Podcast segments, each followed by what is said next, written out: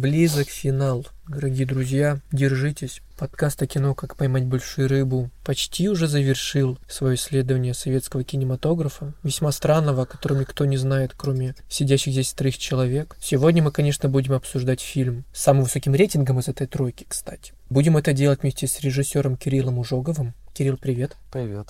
И с букинистом Александром Шагаевым. Всем привет. А меня зовут Александр Карпюк. А ну что, нужно улыбаться при таком фильме и хохотать, потому что фильм, который мы сегодня обсуждаем, это кинолента Сергея Попова 1991 года «Улыбка». Буквально перед тем, как разговаривать об этом фильме, Саша как раз спросил, а снял ли что-то еще Сергей Попов? На это Кирилл сказал, что он посмотрел, кто это и что это, ему даже есть что об этом сказать, потому что мне искренне интересно, что еще снял человек. Но ничего не снял, я сразу, сразу спойлер сделаю, чтобы ты тут не договорил лишнего. Я сказал, что мне есть что рассказать, но это не значит, что это про него. что-то снял. Это дебютный фильм. И последний, да? Да, первый и последний. Я, кстати, не понял, почему последний, мог бы еще снимать. Мне нравится фильм «Улыбка».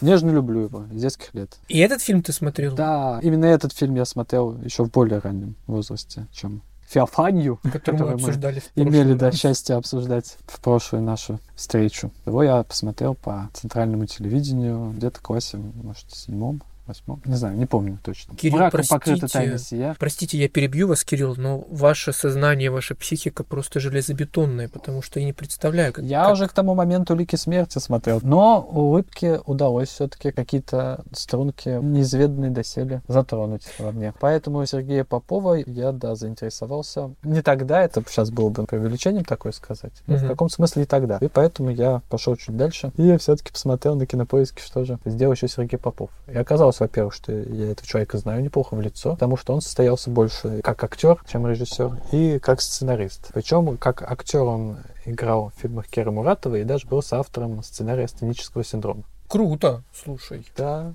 Нет, кстати, неудивительно. Да, Что-то близко, да. Да, поэтому, если вам близка Кера Муратова, ее мир, ее актеры, то может посмотреть. И улыбку в том числе дать ей шанс. Я читал описание этого фильма, и оно примерно такое же шедевральное, как описание нашего последнего фильма, нашем триптихе. А, описание... Ну, вот описание, кстати, вот... Вот, нет, ну ты понимаешь, вот мы потом перейдем, собственно, к тому, что там действительно происходит, но это очень круто. В основном, запятая, действие фильма происходит в сумасшедшем доме, но абсурд не имеет границ. У него есть только причина как-то добавить вроде нечего, да, вот весь синапсис. Но действительно, что ты можешь описать, когда все действие происходит в сумасшедшем доме, где есть слон, его называют слоном, хотя на самом деле это один из пациентов, на котором периодически можно покататься, в котором э, шантажируют всякими э, странными штуками. Пациента в том числе есть влюбленная, наверное, в одного из пациентов медсестра. В общем, веселье то еще.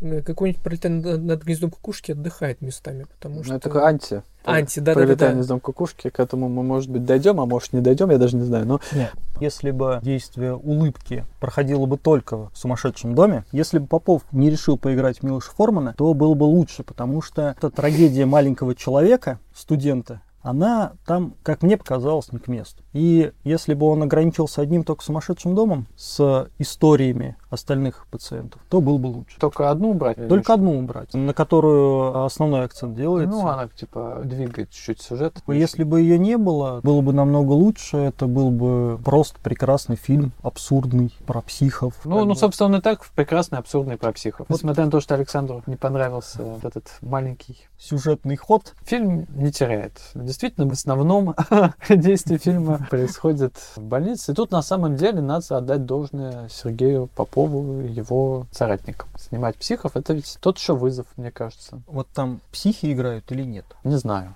Там играют точно, помимо психов, и актеры. Да, вот. В этом сомнений нет, но возможно, возможно, поскольку это 91 год, и учитывая, что на Литфильме тоже деньги, скорее всего, кончились, то проще было снять психов. Ну да, нежели собрать должное количество актеров, их организовать. Ну, к примеру, тот, кто играет слона вот этого, явно актер, потому что он играет плохо.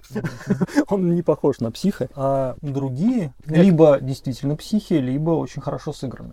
Хорошо сыграны и выглядят достаточно колоритно. Оставим, наверное, эту интригу. Пацан похож на Сильвишеза. Ну, кстати, да, есть, есть маленечко. Оставим эту интригу для будущих поколений исследователей советского подпольного кинематографа, да, такого Мне, кстати, понравилось, что там как раз есть и сумасшедший дом, и реальность. Знаешь почему? Потому что, мне кажется, это же классная параллель между тем, где больше безумия. Ну, это понятно. говоря, ну, это да, это понятно. очень плоско, оч- да. Это очевидная задумка, да. Да, которая ну да, это, конечно, поверхность, это прям видно. В принципе, она вот этот сайт-гайст и ухватила, да? Да, да. первый год безумие было буквально везде. Почему бы ему Да. в кино не быть? Многие из пациентов, которые живут себе в сумасшедшем доме, потом, как оказывается, они чувствуют, во-первых, себя там достаточно уютно. Уходить многие оттуда не хотят. Во-вторых, они как сначала кажется, что это не так, но потом оказывается, что от них очень мудро и тонко заботится и нежно персонал вот этого. Причем в персонале там два человека. Да, медбрат или врач, он, Ну, он врач, да, врач, медсестра. явно врач.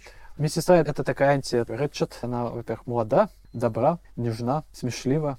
Конечно, там есть и другие знаки времени. Опять же, как было модно в 91 году, вдруг все ринулись цитировать э, Святое Писание. Без этого, наверное, ни один фильм в той эпохе не обошелся. Ну, кстати, в этом фильме оно уместно. уместно. Ну, совершенно. видно, что у автора сценария, это, собственно, сам Сергей Попов, в соавторстве с Дмитрием Лазаревым, написали действительно твердые Ну да, Нет, мне вообще кажется, надо сказать, что Сергей Попов, что Дмитрий Лазарев, я думаю, это очень образованные люди, потому что в фильме огромное количество отсылок к таким довольно неочевидным вещам. Например, фильм заканчивается цитированием письма Тютчева. Ну да, там много культурного бэкграунда видно за творцами этой картины. Снято довольно крепко и органично. То есть я не сказал бы, что там какие-то перекосы в сценарии, вообще, в принципе, в происходящем. Игра актеров, возможно, не самая прям выдающаяся, но это, наверное, логично. Потому что, во-первых, новый материал, но имею в виду тип материала, с которым нужно работать все-таки, я думаю, в Союзе не всегда позволяли играть нечто подобное. Но, в принципе, мне кажется, все органично. Операторская работа, кстати, хорошая довольно. То есть интерьерные сети съемки, бегущий этот слон постоянно, диалоги очень крутые, кстати. Мне на самом деле, как человеку очень интересующимся психиатрией, понравилось, как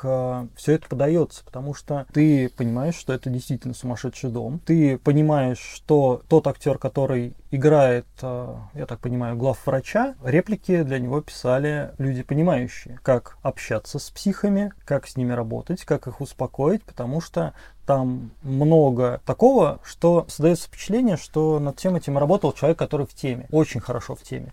В общем, есть инсайдерская информация. Ну да, профессиональный лексикон, такие словечки какие-то, которые он отпускает периодически, еще что, что он говорит. Те его действия, которые направлены для того, чтобы всю Мне эту толпу ну как сейчас, сдерживать. м- мне все время, когда да, я пересматривал этот фильм, приходило в голову, там есть один персонаж, сценарист, который явно Да. в психушке занимается дауншифтингом, а не лежит по более душевной, как говорится. И мне представлялось, что, наверное, собственно, сам Сергей Попов и является этим Возможно. сценаристом, это его альтер-эго, тонко инсталлированное в эту реальность, которую он же и создал. Я не люблю оценки на кинопоиске, мы с вами неоднократно уже обсуждали, почему оценка это та еще история. Ну, кстати, относительно с ней можно согласиться, потому что тот же кинопоиск дает этому фильму почти семерку. То есть я понимаю, что были люди, вдохновленные чем-то другим, и они как-то случайно попали на этот фильм и ждали, наверное, чего-то другого, а получили своеобразное кино, как мне кажется. Ну, и а были люди, хорошо. как я, которые готовы искренне сказать Сергею Попову спасибо за свое счастливое детство. Можно, конечно, типа так вот жеманничать, говорить, что меня там что-то травмировало, но на самом деле мне очень понравилось все это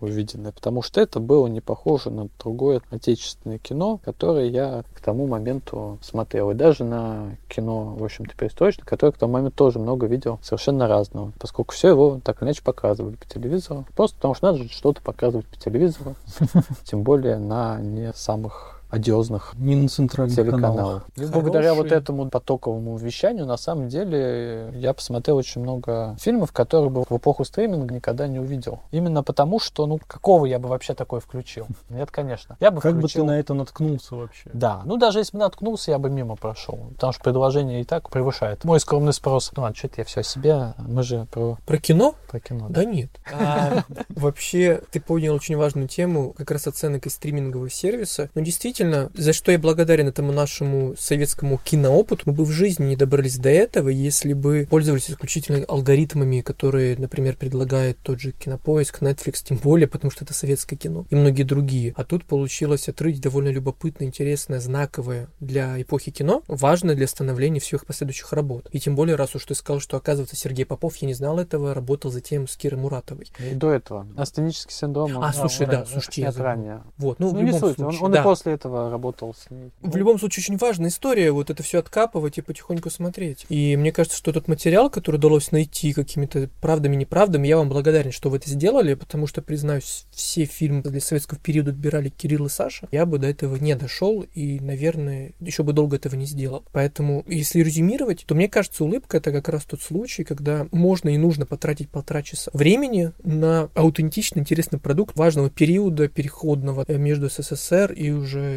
российским кино, когда можно было показывать вот этот странный, необычный мир безумцев, которые по факту очень часто оказываются разумней так называемых обычных людей. Потому что мир, который там показан, довольно близок, мне кажется, каждому человеку, который так или иначе пытается найти себя. Посмотрите «Улыбку» Сергея Попова. Это предпоследний фильм в нашем советском кинопутешествии, 91 год. И почувствуйте вкус эпохи. Это был подкаст о кино «Как поймать большую рыбу». Режиссер Кирилл Ужогов. Счастливо. Александр Шагаев. Всем пока. И Александр Карпюк. Пока.